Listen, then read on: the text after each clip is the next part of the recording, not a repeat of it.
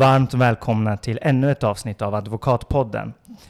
Vi vet att vi har varit borta ett bra tag, men vi lovar att vi kommer kompensera det väl för att vi har en väldigt intressant person med oss idag. Och jag hoppas att jag prickar rätt nu, men eh, dagens gäst har arbetat som advokat sedan 1974 och agerat som offentlig försvarare i många uppmärksammade rättegångar. Han har exempelvis försvarat Tony Olsson i Malexandermålet, Milajovic i Anna Lindh-fallet, för att nämna några. Och sen har han under flera år eh, varit politiskt aktiv som talesperson för Kristdemokraterna, eh, ordförande i Republikanska föreningen, styrelseledamot i BRÅ, styrelseledamot i Sveriges advokatsamfund. Jag har missat säkert några andra saker också, men varmt välkommen till Advokatpodden, ingen mindre än Peter Altin. Tack så mycket. Hur står det till? Det står eh, lite sådär undrande över var det här ska landa någonstans. Mm. Men eh, jag är spänd och jag är nyfiken. Ja, ja men det låter jättebra. Eh, jo, men vi är också väldigt nyfikna på dig, för du har ju kommit med en ny bok. Och eh, titeln heter eh, Vem fan är du? Och eh, alltså, den första frågan som jag tänker på då är varför just den titeln? Det, alltså, då har man ju lyckats en bit, va? Ja. När, när, när människor är intresserade av vad titeln betyder. Och då ska jag göra det mycket kort och säga så här, jag hade, när jag började närma mig slutet av karriären, inte en tanke på att skriva en bok, i varje fall inte en bok om mig själv. Men så hade jag en, en eh, tennistränare, Jack Ågren, som jag nog initierade att, att läsa juridik. Och som nu är en framstående eh, docent i straffrätt. Han höll på att tjata år efter år om att jag skulle skriva en bok. Istället för att säga hej Peter så sa han hur går det med boken? Och, och till sist så orkar man ju inte stå emot. Va? Mm. Eh, men eh, det som ändå utlöste det hela var att jag för några år sedan var eh, expertkommentator i, för Dagens Eko i terroristrättegången som ni kommer ihåg för några år sedan. Och där träffade jag en väldig massa gamla kollegor som själv påstod att de var unga. Eh, och det var åklagare och journalister. Och många av dem hade samma fråga, ska du inte skriva om, om eh, ditt liv? Och när det sammanflöt med vad Jack Ågren eh, höll på att tjata, så sa jag okej, okay, jag ger upp. Eh, inte helt, men lite. Och så skrev vi ett par eh, eh pilotkapitel. Och Piratförlaget eh, blev väldigt förtjusta. Och sen började vi skriva. Och, och eh, det var inte helt enkelt. Eh, eftersom att skriva en bok tillsammans, det är svårt nog att skriva själv. Mm. Eh, men det gick till på det sättet, eh, kortfattat, att eh, Jack intervjuade mig, ungefär som ni gör nu. Mm. Spelade in det, skrev ett utkast som han skickade till mig. Och han jobbade ju heltid, så jag tyckte ibland att han jobbade för långsamt. Va? Men det har jag tyckt om alla människor i alla tider i och för sig. Och, och sen tittade jag på det, gjorde en kontroll av fakta och försökte få min, alltså få, få mitt sätt att uttrycka det i texten. Mm. Så därför gick den lite fram och tillbaka. Och, och ehm, så fortsatte det. Och, och, då, vi som tycker att retorik är spännande, vet ju att det är väldigt viktigt hur man börjar. Alltså, hur börjar man med en plädering? Hur avslutar man en plädering? Hur börjar man med en bok, de första raderna? Och hur eh, försöker man få en titel som lockar? Och vi hade flera förslag på titlar. Eh, några eh, förslag har tagits av andra kollegor. Eh, och det är rätt åt dem, för de är inte alls så bra. Eh, alltså titlarna. Mm. Och, och, då kom jag på det första lite större målet som jag hade som offentlig försvarare. Min mentor som hette Nils-Erik Lundin var Sveriges mest anlitade brottmålsadvokat. Han var inte mest känd. Han avskydde publicitet. Eh, I motsats till Henning Sjöström och, och Leif Silbersky och andra men han var mest anlitad. Och han hade så mycket mål så att han hann inte med det. Och så fort jag hade blivit advokat, 1974 som du så riktigt sa, så eh, ringde han en söndag och så sa han, du, jag hinner inte ta ett mål på måndag, du måste ta det. Och jag höll på att svimma, för jag var liksom inte förberedd på detta. Det. Men ändå, eh, eh, det, det, det skånska lugnet tog över och så åkte jag då till Långholmen. Mm. Eh, vilket då var första gången. Och där skulle jag träffa klienten för att då snabbt få en bild av eh, vad det handlade om. Jag hade läst på kvällen åkte dit och, och kom in i det här skitiga rummet som de hade som eh, var väldigt skabbigt och luktade rök och så vidare. Och så kommer klienten som jag hade aldrig, jag hade aldrig sett honom. Och vad värre var, han hade ju aldrig sett mig. Utan han kommer in i rummet och tror att han ska se den väletablerade, erfarna advokaten Nils-Erik Lundin. Och så ser han en för honom fullständigt okänd person, ung och, och, och välklädd får man väl hoppas. Eh, och så tittar han på mig och så säger han, och vem fan är du? Och då tänkte jag så här, är det så här man ska ha det här yrket? Va? Att folk börjar uttala sig på det här sättet. Mm. Eh, men efter ett tag så satte han sig ner, förstod att det var han och jag som skulle gå upp i rätten. Och, och vi, vad jag kommer ihåg, jag kanske har förträngt det, det som inte är så positivt, så fungerade det bra. Och när man säger att det fungerade bra så tror jag att domen blev hygglig. Och det är det första. Det andra är om de återfaller i brott, vilket ju är ganska vanligt, då som nu. Om han då, när han återfaller i brott, begär en advokat, om han då begär mig, då har man ju fungerat ganska bra. Och det gjorde han. Så att det här var det första eh, på Långholmen som, eh, eh i, i, min brottbollskarriär, så att säga. Och, och, eh, sen hände ju mycket annat. Men det här är alltså bakgrunden till titeln. Men jag tänker alltså, eh, idag, sen, nu när du är pensionerad och så, att, går du runt ibland och filosoferar och ställer den frågan till dig? Till dig själv? Nej, alltså, Vem är jag? För, för det första, jag känner mig aldrig pensionerad. Kommer jag aldrig bli. Jag har alltid nya projekt. Okay, ber om ursäkt. Jag hjälper min, min gamla byrå och så vidare. Ja. Men, men, det är klart att man, jag tror att många, inte bara jag, och detta kan vara det som gjorde att jag gav efter att boken kan ju ha ett intresse för även andra. Mm. Annars är det ju inte, det är inte meningsfullt att skriva en bok för sig själv. Det kan man ju göra, men då behöver man inte ge ut den. Då kan den ju vara kvar. Va? Eller för sina släktingar. Men det kan finnas ett intresse. Och eh, är jag rätt säker på nu, den respons jag har fått när boken har varit ute en månad, är ju helt fantastisk. Alltså jag undrar varför jag inte skrev böcker tidigare egentligen. Va? Eh, just för att många känner igen sig.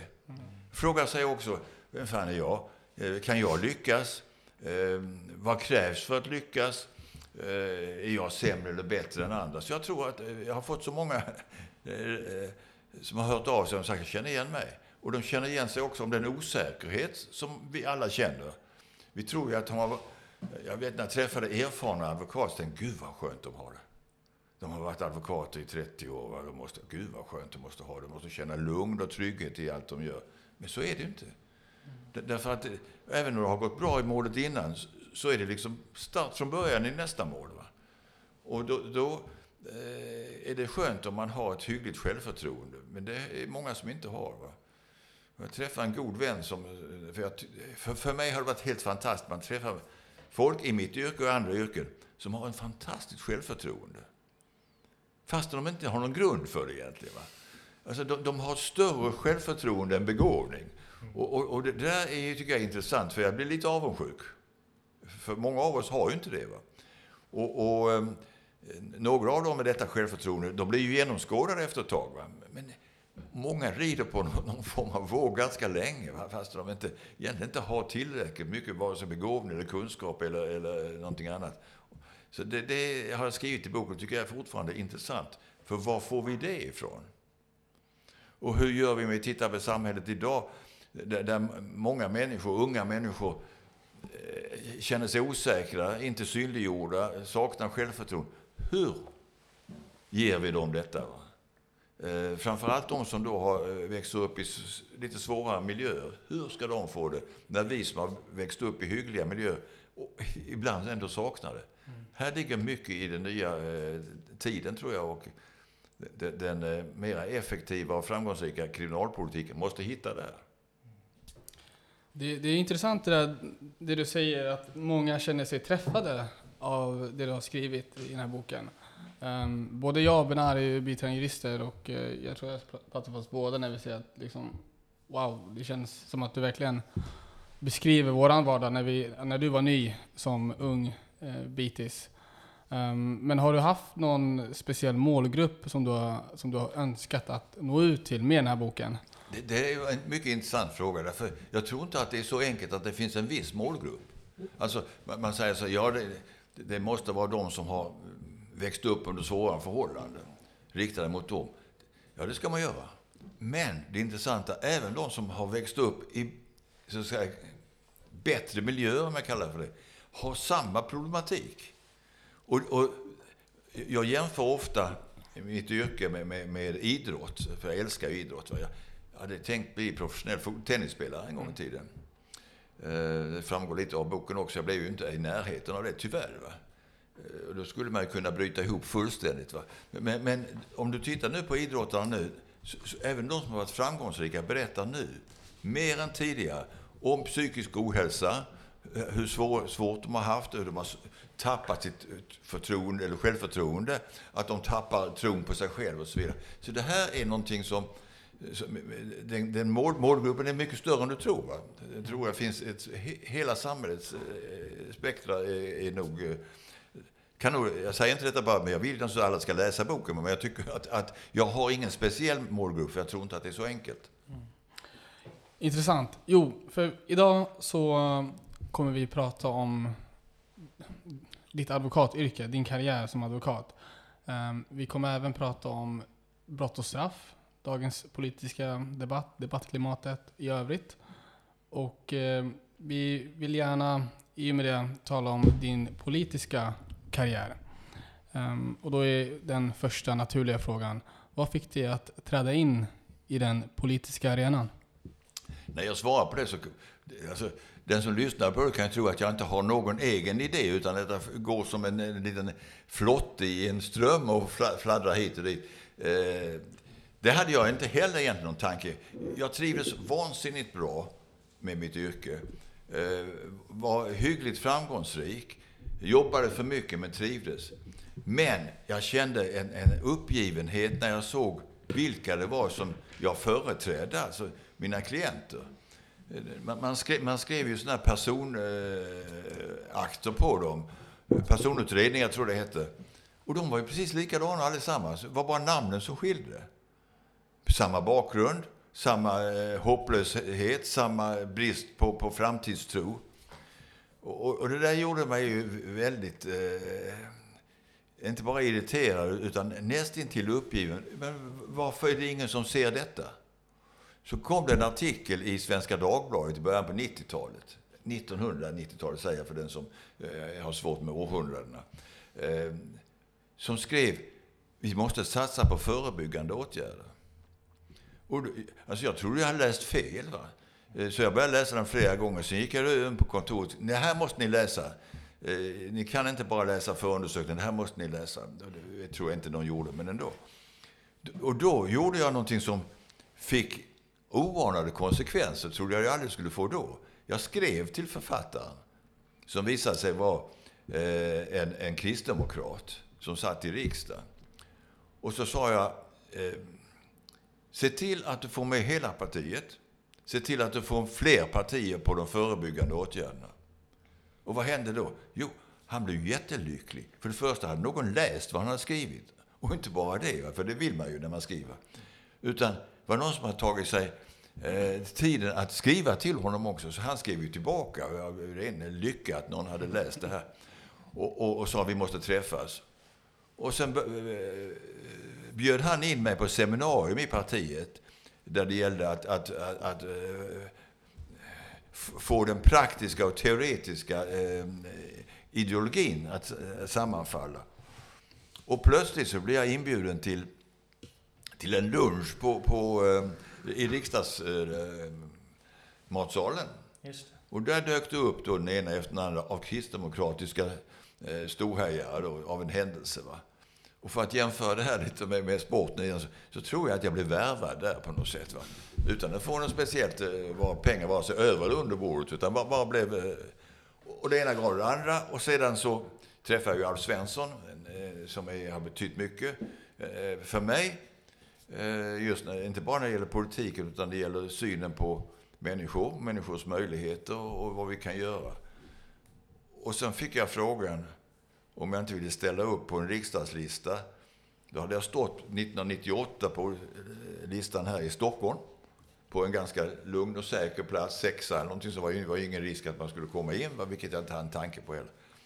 Men eh, nästa då, eh, 2002 så frågade om man inte ville stå på en lista nere i Skåne. Och det hade jag inte en tanke på från början, men sen visade det sig att, att valkretsen var ju min gamla barndomsstad Lund och hela det distriktet. Och, och, och, så var det många som hörde av sig och sa att du måste ställa upp, vi behöver någon där. Och så var det någon i valkretsen som sa nej, vi vill ha någon som har jobbat länge. Och då blev det ju liksom en, en, en sport för mig. Jag måste ju slå den. Jag kan inte bara komma tvåa. Och plötsligt så, så ställde jag upp och så kom jag in. Så var jag i, i riksdagen i fem och ett halvt år. Blev omvald 2006. Blev omvald 2006? Ja. Eh, men eh, hur länge är du polisaktiv idag? Eller har du lämnat den politiska banan? Ja, alltså, jag tyckte det var jättespännande att Alltså ni, ni, som lyssnar ska veta att de här som sitter i riksdagen då va, har ju de allra flesta haft en politisk, alltså de började i ungdomsförbunden och går hela vägen. De, de har ju inte varit ute i, i vår verklighet. Jämfört med i USA, där är väl 80 procent jurister som sitter i, i, i, deras motsvarighet i parlamentet. Så att visa hur så här ser verkligheten ut och, och, så vidare, och, och, och, och få folk att tänka lite så. Eh, sen vann ju Alliansen, som jag tillhörde med det partiet, valet 2006. Och då hade jag gjort det jag tyckte. Eh, för då skulle allt, allting skulle gå igenom någon form av samordning. Så jag kunde inte köra mina idéer eh, när det gällde kriminalpolitiken. Så då tyckte jag att jag hade gjort mitt. Men jag var med i partistyrelsen ända till 2011. Eh, då, då hade Eh, jag satt där i tio år. Eh, och sen var jag med. Och sen bytte man ju, det är en lång historia, så ska jag göra kort. Va? Men sen bytte de ju partiledare. Eh, Ebba Busch, som lovade och hade ambitionen att Kristdemokraterna skulle bli det parti som låg längst till höger av alla riksdagspartier. Och då sa jag, det är inte min, det är inte min, det, där vill jag, det hör jag inte hemma. Så då lämnade jag partiet. Eh, det intressanta är att jag egentligen kallar mig för kristdemokrat fortfarande, men inte med den politik man kör nu, mm. utan den som Alf Svensson och jag och några till, många till ska jag säga, eh, försökte att, att, att uh, verkställa. Mm. Men den politiken är ju inte nu. Och vad som har hänt efter detta är ju fasansfullt när alla partier, i stort sett alla partier, i kriminalpolitiken har samma idéer, nämligen bara längre straff och hårdare tag och så vidare. Mm. Det vill jag säga, utan, man ska ju vara rädd om orden, det var en annan politiker som sa en gång i tiden. Eh, och det ska man vara, men jag påstår att detta, när man går ut och, och försöker få folk att ställa upp på ett hårdare tag, kan man ju tänka sig. Men om man samtidigt påstår att detta har, har någon positiv inverkan på eh, brottskurvan så är det ett av de mest gigantiska bedrägerierna som politikerna gör mot medborgarna. Men, men alltså jag tänker att, eller så här, många menar, eller vissa menar ju på det här att alltså brottsofferperspektivet har, har kommit åt sidan. Att man ska beakta brottsoffret och anhöriga till brottsoffret. Kan inte det vara ett sätt för att jo, höja alltså, straffen? Men nu är du lika lurad som de andra. Det kommer inte ha någon avgörande betydelse på brottskurvan. Och därför ska du och jag prata om brottsförebyggande åtgärder. De som begår brott ska naturligtvis straffas. Va? Men vi kan inte ha fokus på det. Mm. Men och ska de straff... Det, man ska inte röra på det. Alltså det ska, vara här, ska man höja straffen? Men det är ju också intressant. Alltså jag tänker att det blir, om man, man gör en blandning av förebyggande och att man höjer... Men du, om, det, det, där pratade vi också om för 30 år sedan. Mm. Och det, det, det prat, jag, prat, jag har ju försvarat alla möjliga människor, alltifrån eh, rånare. Alltså. Om man höjer straffet för ett rån med två år Mm. Tror du att den här killen börjar fundera när han ska gå in i en affär och jäklar, de har höjt straffet med två år. Det gör man inte. Va? Det har inte den, den avhållande effekten. Och det, det, vet man ju också genom all vetenskap. Titta i USA, där du har vissa stater som har dödsstraff och andra som inte har. De har ju inte färre brott, brott i de stater som har dödsstraff. Det har inte den effekten. Men det har det på medborgarna. Oj, det här partiet är verkligen handlingskraftigt. Nu har de höjt det här brottet med ytterligare två år. Ja, det är bra. Och, och kriminalvården säger vi har inte råd med det här längre. Va? Och nu börjar man prata om i Sverige som i andra länder, vi har inte råd att fylla fängelserna med, med, med, med, med narkotikabrott. Så kanske man legaliserar cannabis och så vidare. Men vad jag med detta långa utläggning vill säga, se till att fokus går på de brottsförebyggande åtgärderna. Det här andra har inte den betydelse som man tror. Det är viktigt med perspektiv i debatten. Och eh, jag tyckte att det var intressant. Jag tyckte att det var intressant med din eh, jämförelse med antal jurister det finns i riksdagen eh, som de har i parlamentet i, i USA. Eh, och inte för att USA är ett föregångsland, men jag tänker så här va. Hur ser du på försvarsadvokaternas ansvar att vara med i den här politiska debatten och föra fram de här åsikterna som du lyfte upp här idag? Där tror jag att många har väldigt olika uppfattning. Eh, jag menar ju att, att är du en, en brottmålsadvokat så ser du ju problemen i samhället. Och då tycker jag att, och jag menar verkligen att, att då har du ett ansvar att gå ut och debattera detta. Eh, det har jag gjort under alla år. Eh, då kan man säga, då lägger du tid utan att du får betalt för det, vilket ju Eh, eh, många yrkesarbetande har svårt för att göra ideella arbeten. Jag menar att vi måste få ut debatten från alla som ser problemet. Brottmålsadvokaterna ser det, åklagarna ser det, polisen ser det, politikerna ser det inte. Om de ser, ser det så förstår de inte det, vilket ju inte är bättre. Så absolut, svaret på din fråga, det menar jag att, att, att eh, så många som ser problemen i samhället ska ut i debatten. Men om vi går tillbaka till, till din bok. Uh, gör jag gärna. Det gör vi. Uh, då, du skriver och berättar om väldigt många intressanta fall som du har haft. Jag tänkte att det som vi är ganska nyfikna på att höra idag är ju Anna Lind. Du försvarade Mijailo Mijailovic. Mm. Eh, precis. Vill du berätta om det? Ja, det, det är ju så här att, att, det finns vissa kollegor som säger jag tar inte alla typer av mål. Mm. Jag, tycker, jag tar inte sexualmål, jag tar inte narkotikamål, jag tar inte mord och så. Och det får de ju naturligtvis, eh, ja, får man ju ha respekt för, men jag förstår det inte. Därför att om alla hade sagt så här, jag tar inte mål där någon är misstänkt för mord. Då skulle du få en grupp eh, presumtiva mördare som aldrig fick någon advokat. Eh, när, jag, när jag blev begärd så var det inte helt enkelt, för jag satt ju faktiskt i riksdagen då. Just och, och då var det ju så att, att, den politiska grenen, för att tala irländska här, så, jämfört med den juridiska, fick ju ett problem i huvudet på mig. Skulle jag säga ja? Skulle jag säga nej? Ursäkta Peter, jag ska bara för lyssnarna också. Jag, jag, jag, tror att de flesta vet, men Anna Lind var eh, dåvarande utrikesministern då? Hon var utrikesminister och påstås efteråt skulle ha tagit, eh, tagit eh, e-, efter Göran Persson. Det vet jag inte om det var så, men det påstås så. Men det alltså var det, det var ju det andra ministermordet på ganska kort tid. Och, och, det första, alltså Olof Palme är ju fortfarande inte löst, även om man nu håller på med någon fullständigt hopplös eh, Netflix-film film om en osann...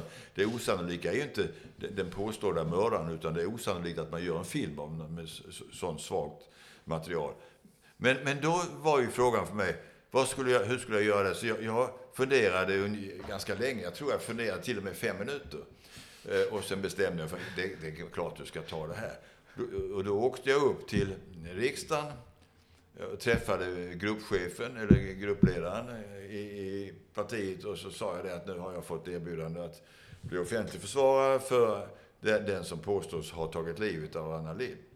Och så hoppades jag på stöd därifrån. Va? Någonting så. Mm. Men, men det jag kommer ihåg, då säger han att jag tror att det skadar partiet.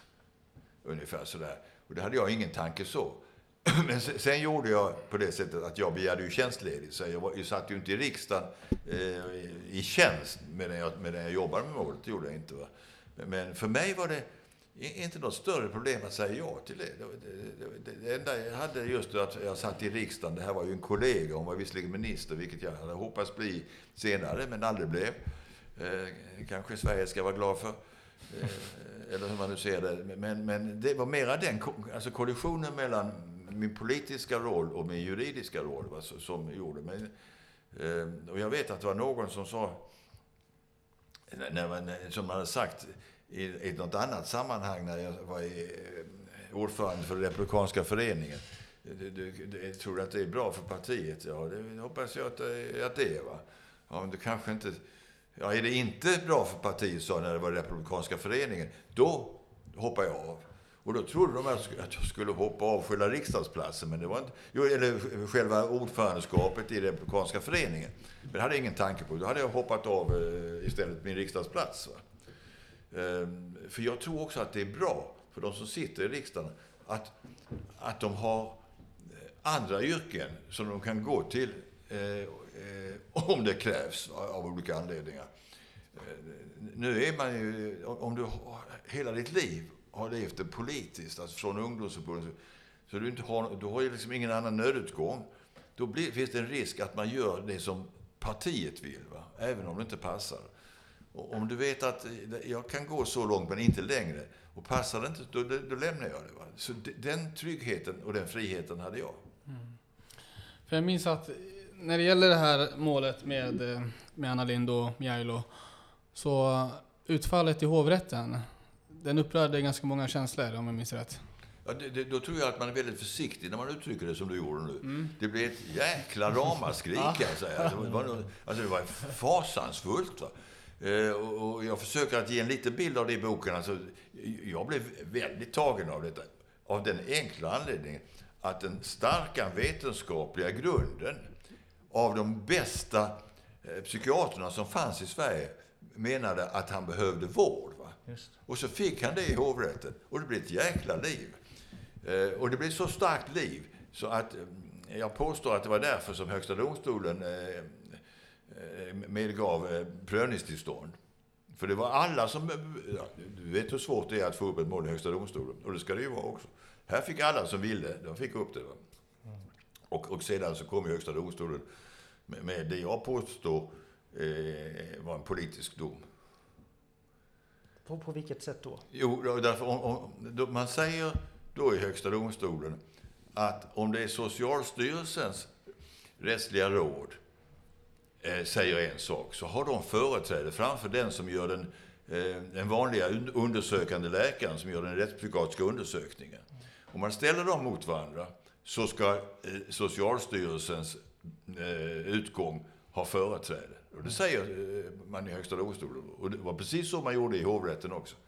Sen kommer han med en, en intressant, eh, som jag, jag har nog läst den hundra gånger och förstår inte hur de lyckades få fram till att man skulle köra över den man i ena meningen säger är det, är det som ska styra påföljden. Och så eh, bestämmer man sig för att, eh, att det blir livstid. gick man tillbaka till, till, till tingsrätten. Och då ska man veta att tingsrätten vägrade ju ta in Socialstyrelsen. De hade ju bara, bara ett, ett utlåtande, så det må ju vara hänt. Va? Men både hovrätten och Högsta domstolen har två olika utlåtanden som inte går åt samma håll. Och ändå lyckas Högsta domstolen, eh, av skäl som jag fortfarande inte begriper, eh, och, och, inte många andra, jag undrar om de begriper det själva, eh, bestämmer sig för att nej, Högsta domstolen ska ändå pröva det här, bla, bla, bla. Och sen så bestämmer man sig för livstid. Och det, det jag känner starkt för det är att eh, uppfattningen att ett livstidsstraff är längre än en, eh, en, en, en rättspsykiatrisk vård. Och att medborgarna ville ha det på något sätt har styrt det.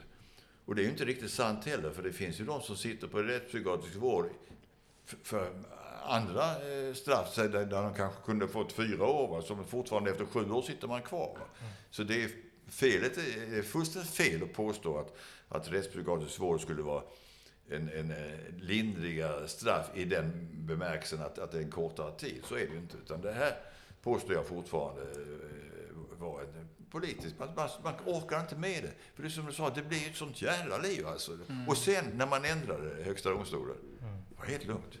Mm. Det var ingen som gapade och tyckte det var fel. Men eh, jag förstår att det var lugnt efter Högsta domstolens dom, men ditt påstående om att det var politisk, en politisk dom.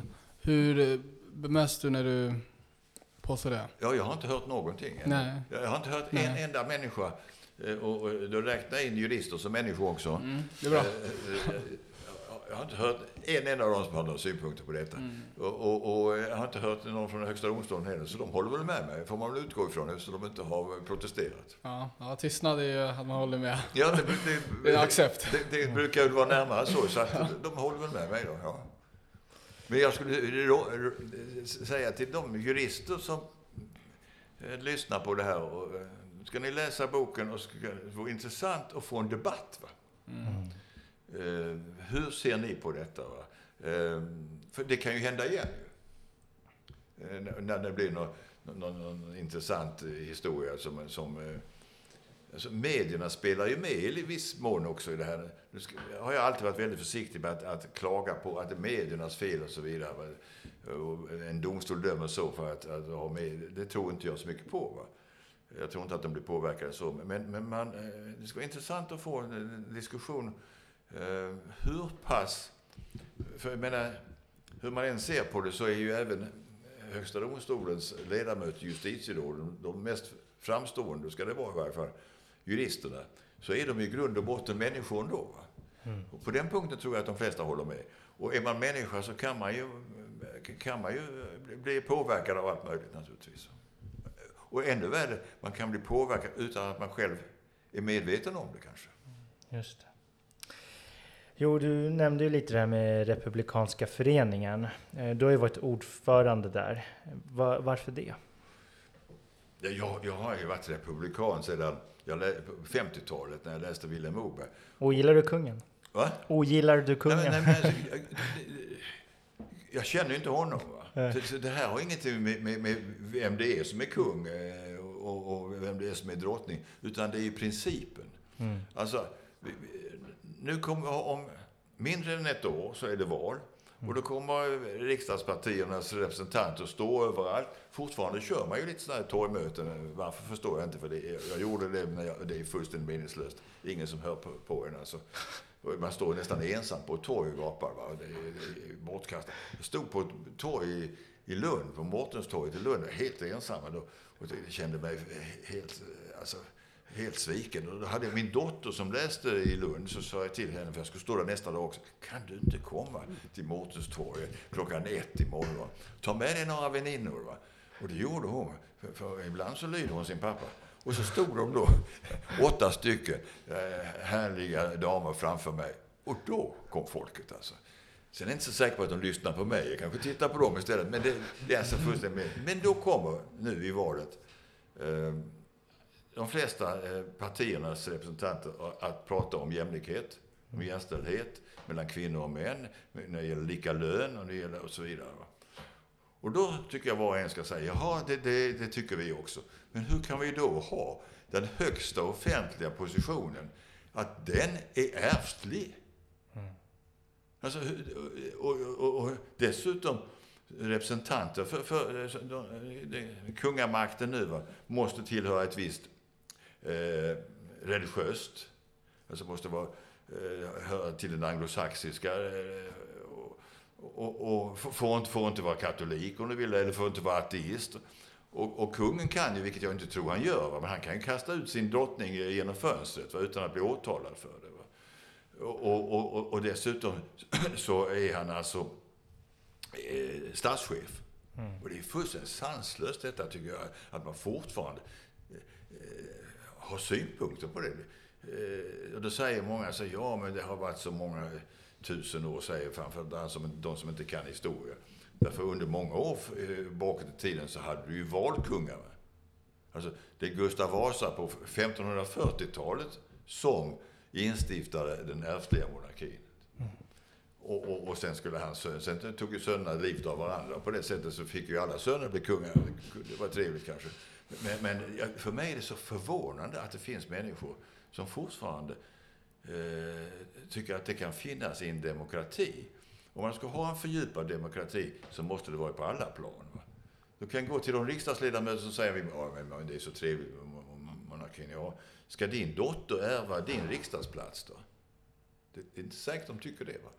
Men statschefen ska ärvas. Och jag är helt säker på att inom, Ja, hoppas ju att det är inne i mitt liv, fast nu börjar man, se sitt eget målsnöre, men, men eh, inom en, en överskådlig tid kommer vi ha tagit bort det här naturligtvis. Och det var jäkligt nära 1973. Och då var det någon som sa, när jag satt som ordförande, eh, då ökade antalet medlemmar i Republikanska föreningen på ett fantastiskt sätt. Varje gång eh, kungligheterna gifte sig eller fick barn så gick vi upp. Va? Eh, och, och sambandet där eh, var ju enkelt på ett sätt, för det var då man skrev om det. Man skrev om, och då tyckte människor, vad är det här för, har vi kvar dem? Alltså, och så. Mm. Uh, och, och, då var det någon som sa, men det krävs det mycket för att vi ska, ska införa republik? Nej, så gjorde vi ett litet folder som hette Bara ett penndrag. Uh, och det var Olof Palme som sa 1973, när vi höll på, när den gamla kungen hade dött, och sa, det behövs bara ett penndrag så, så har vi republik. Uh, och varför man inte gjorde det då, det, det tycker jag fortfarande är konstigt. Alltså. Vad, vad, tror du behövs då? En skandal i ett valår eller? Nej, alltså, jag, jag tror mycket enklare så. Den dag där majoriteten av svenska folket vill ha republik, då finns det ingen grund för att ha kvar den här gamla alltså, Tänk dig själv, alltså kungar och drottningar, prinsessor och hertigar och så vidare. Vi skriver 2021, nästan 2022. Det är ju helt sanslöst. Va? Så att, jag konstaterar man att nej, nu vill vi inte ha det. Eh, eh därför det, det säger 55-60 procent av medborgarna vill inte ha det. Då är det gjort. Eh, visserligen ska, ska man ju ändra på... Eh, eh jag har för mig att det är 21 punkter i, i eh, de här grundlagarna som behöver ändras. Men det är ganska enkelt ändå.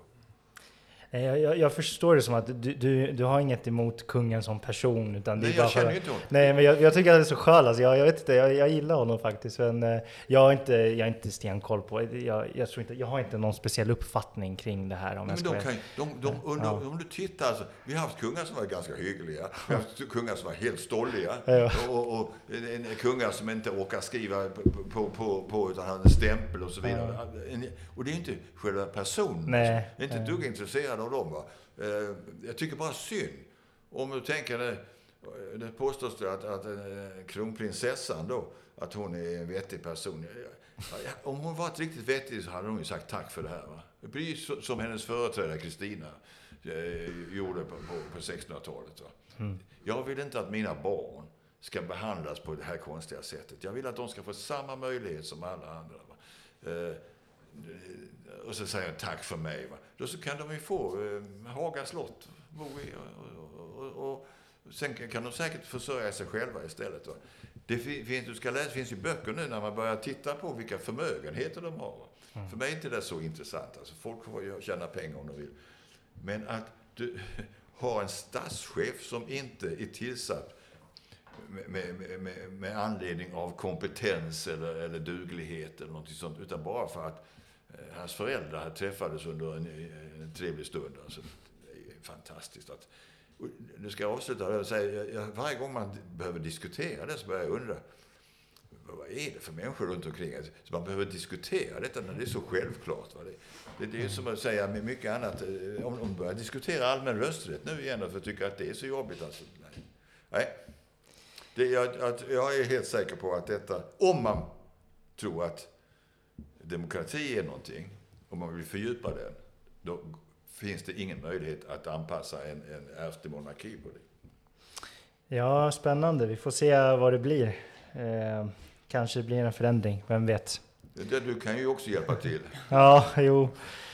Får, får se om jag blir engagerad i det kanske någon Peter gång. Peter försöker värva oss till den republikanska föreningen. Ja, jo, jag känner ja. av det. Ja, men, men, men, men det är intressant. Ja. Jo, nej men eh, Peter, du, du, får rätta mig om jag har fel nu, men i boken berättar ju du om eh, den här rädslan av att misslyckas. Det, det, blev ju så pass starkt att det fick dig att avsluta din karriär som eh, försvarsadvokat.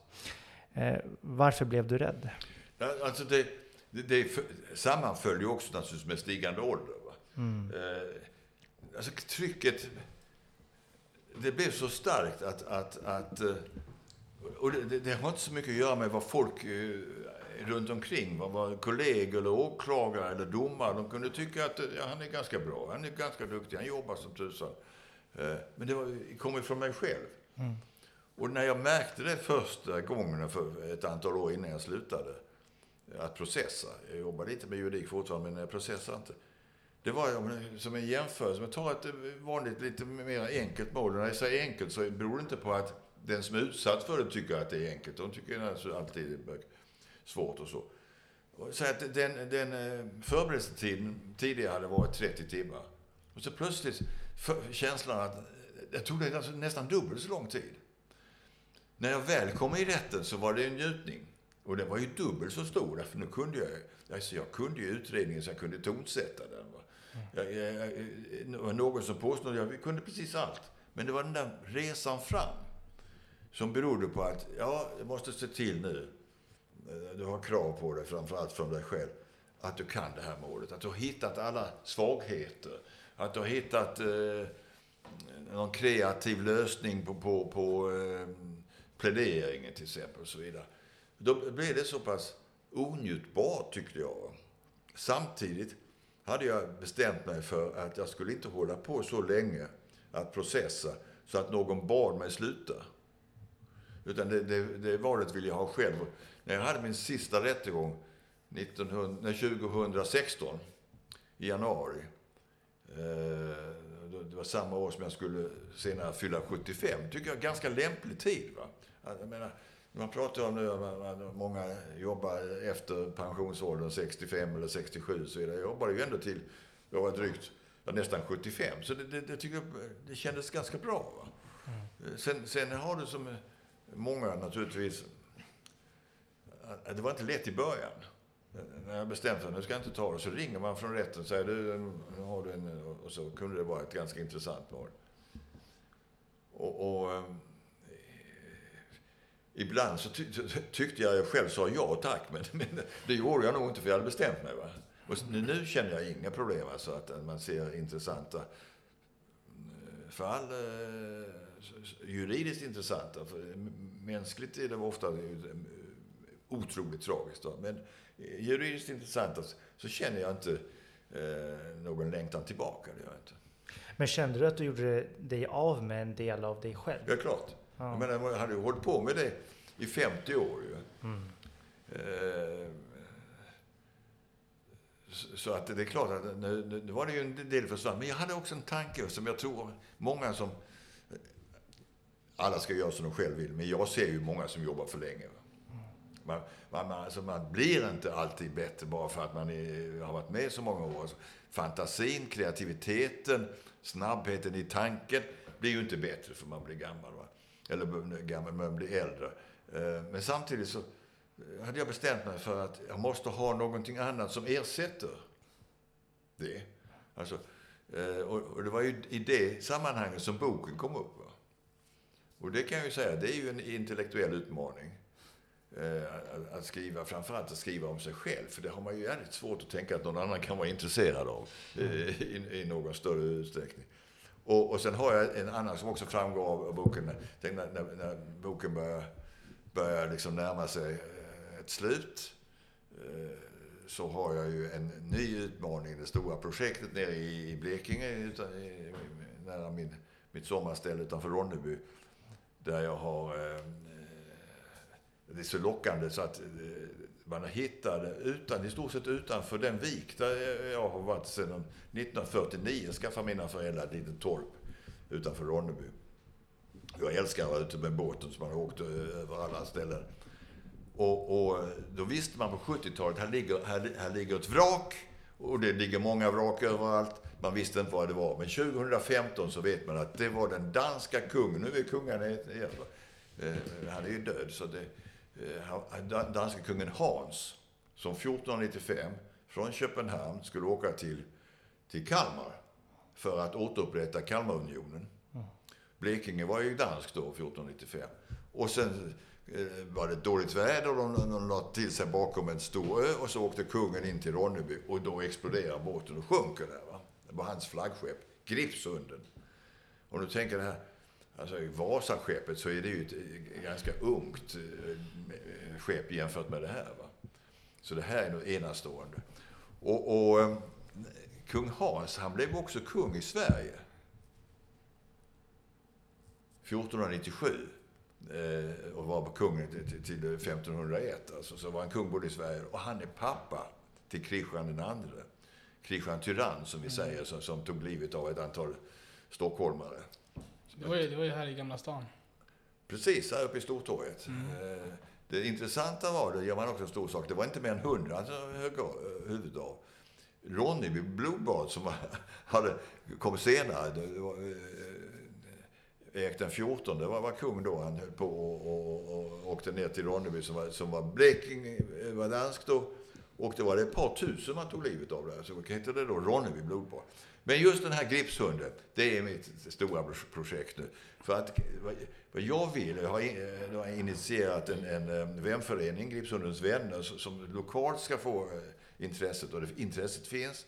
Ronneby kommun är intresserad. Och då ska vi ha ett ikoniskt museum med detta skepp som alltså jämnårigt med eh, Columbus skepp när han upptäckte Amerika. Intressant. När... Och det finns inget annat skepp som ser ut som det här. De andra, andra är borta. När planeras det vara färdigt? Här? Ja, det, det är en intressant det, fråga. Jag hoppas att det, Jag var lite orolig för något år sedan. Jag tänkte när boken tyckte tog lång tid. Att, eh, hinner den bli klar? Eller ska den ges ut postumt? Va? Mm. Vilket jag inte tyckte var så kul. Mm. Och frågan är ju, kommer det här att, att hinna bli klart i, innan målsnöret kommer? Men man kan nog räkna att det tar några år till. Va? Mm. Uh, och, men amerikanerna är intresserade. Eftersom skeppet är så likartat mot uh, Eh, och danskarna är också intresserade. Va? Mm. Så att det gäller ju att, att, att, att hitta sponsorer va? och hitta finansiärer och så vidare.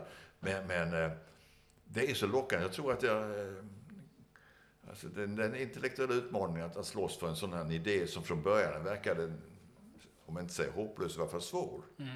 Så det ska bli jävligt spännande. Va? Mm. Så kanske det blir en bok till då. Va?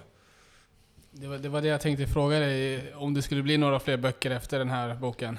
det var någon som frågade det också. Det enda jag har hört, om man kan kalla det för kritiskt, det är det några som säger du, du skulle ha skrivit mycket mer. Det finns ju andra fall. Du har ju Pirate Bay, du har, du har Billy Butt och, och så vidare. Jag kan inte skriva om allt. Va? Men då sa jag att ja, kanske ändå. Ja, vad ska den heta? Ja, den här heter ju Vem fan är du? Och den ska nästa i så fall heta Nu vet vi vem fan du är. men, det, men med tanke på att den här tog 80 år så är väl möjligheten att, att det ska hinna ut eh, och bli en ny bok inte så stor. Men man vet ju aldrig. Ja. Advokatbyrån Altin är ju en av Sveriges främsta humanbyråer och eh, det är där som eh, du jobbade då och ja, det är fortfarande ditt efternamn som står på byrån. Vad betyder byrån för dig? Mycket. Alltså det intressanta var ju att den byrån startades med Nils-Erik Lundin som, som på 60-talet. Eh, han var som många av de här framstående brottmålsadvokaterna, de ville ha anställda. Det kanske fortfarande är så, jag vill inte gå in i den diskussionen. Men de ville inte dela med sig av ägandeskapet. Men efter ett tag så märkte de att när de hade då lärt upp duktiga jurister så varför skulle de sticka? Varför inte? var det inte bättre att ha kvar dem? Mm. Eh, och till sist så, så gav eh, Nils-Erik, eh, jag eh, kom ju till honom då 69. På den tiden var det fem års eh, man, praktik för att bli advokat. Va? 74 blev jag advokat och, och sedan 82 blev jag delägare. Och då hette det ändra och sen så slutade Nils-Erik så småningom. Och, och ehm, vi blev fler och fler delägare. Ett tag så hette vi, hade vi tre efternamn, men när vi blev fyra så vi kunde inte ha som en, som en liten engelsk eh, advokatbyrå med åtta namn, Nelson Svensson, hela, det kunde vi inte ha. Och då bestämde vi oss för att heta advokatfirman Altin. Och när jag slutade, fast jag är med fortfarande lite som någon form av konsult, eh, så ville de eh, som tog över att fortsätta med namnet. Och, och, eh, det tycker jag naturligtvis är inspirerande på något sätt. Va? Mm. Det är inte helt unikt, för det finns andra byråer som också eh, har haft en tidigare eh, framstående advokat, om jag säger så. Eh, och sen e efter 30 år så är det ingen som vet vem han var som hade, gav namnet. Så de får väl ha namnet så länge de vill. Men det är spännande att gå förbi och det är en vacker flagga som hänger där. Men, men, när du, kanske lite konstig fråga, men när du går dit och besöker dem, känns det som att du är gäst där eller känns det fortfarande som hemma? Alltså, nej, nej, som hemma, du skulle, vet ju inte hur jag har det hemma. Nej, så, nej, nej, men jag tänker karriär, ja, när du var ja, försvars... Nej, det jag förstår du menar. Ja. Men, nej, det är inte så att när jag kommer dit att, att de unga biträdande juristerna att de lägger sig ner mot, som mot Mecka och sådana. Så, så, så, är det ju inte. Utan, utan vi har respekt för att det är ett nytt och de, nu ska jag ju i, senare här i slutet på november undervisa för de unga juristerna på byrån. Det har de begärt. Då ska vi prata om retorik och ska prata om förhörsteknik. Eh, intressant alltså.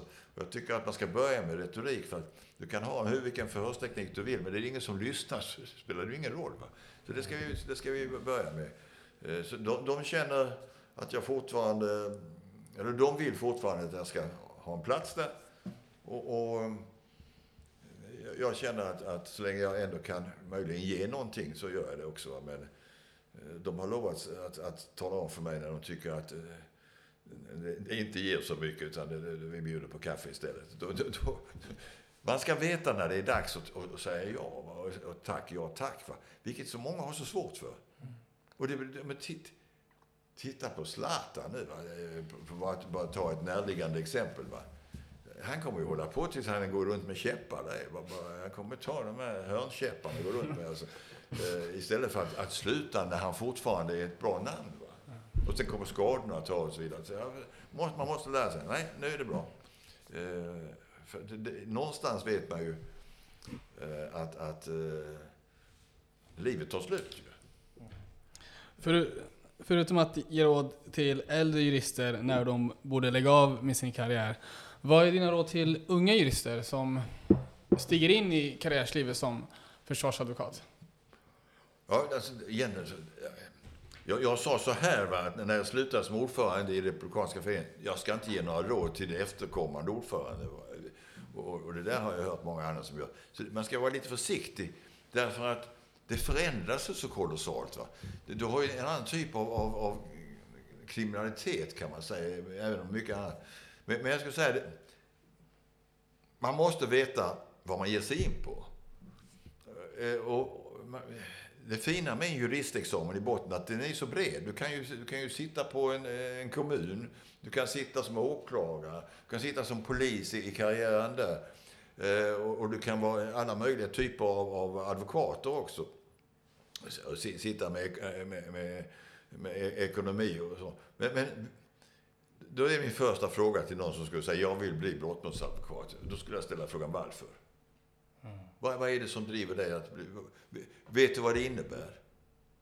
Ja, man får allt ljus på sig. man får de stora målen. Och då säger man, nej, det är inte alls säkert. För det är ju bara ett ytterst fåtal som får det. Va? Och, och de har fått det därför de har jobbat väldigt hårt, haft lite talang och lite tur. Man måste, allting kommer i rätt tid. Utan jag ska säga, varför vill du? Jo, jag vill därför jag, jag känner för att jobba för dem att bli en röst för de som inte har det själv. Alltså jag tycker om den eh, samarbetet med eh, människor som hamnar snett. Och jag älskar processen. Alltså, jag älskar att stå i en domstol och försöka övertala dig att det jag säger i varje fall är rimligt. Det behöver inte vara sant, men det är rimligt.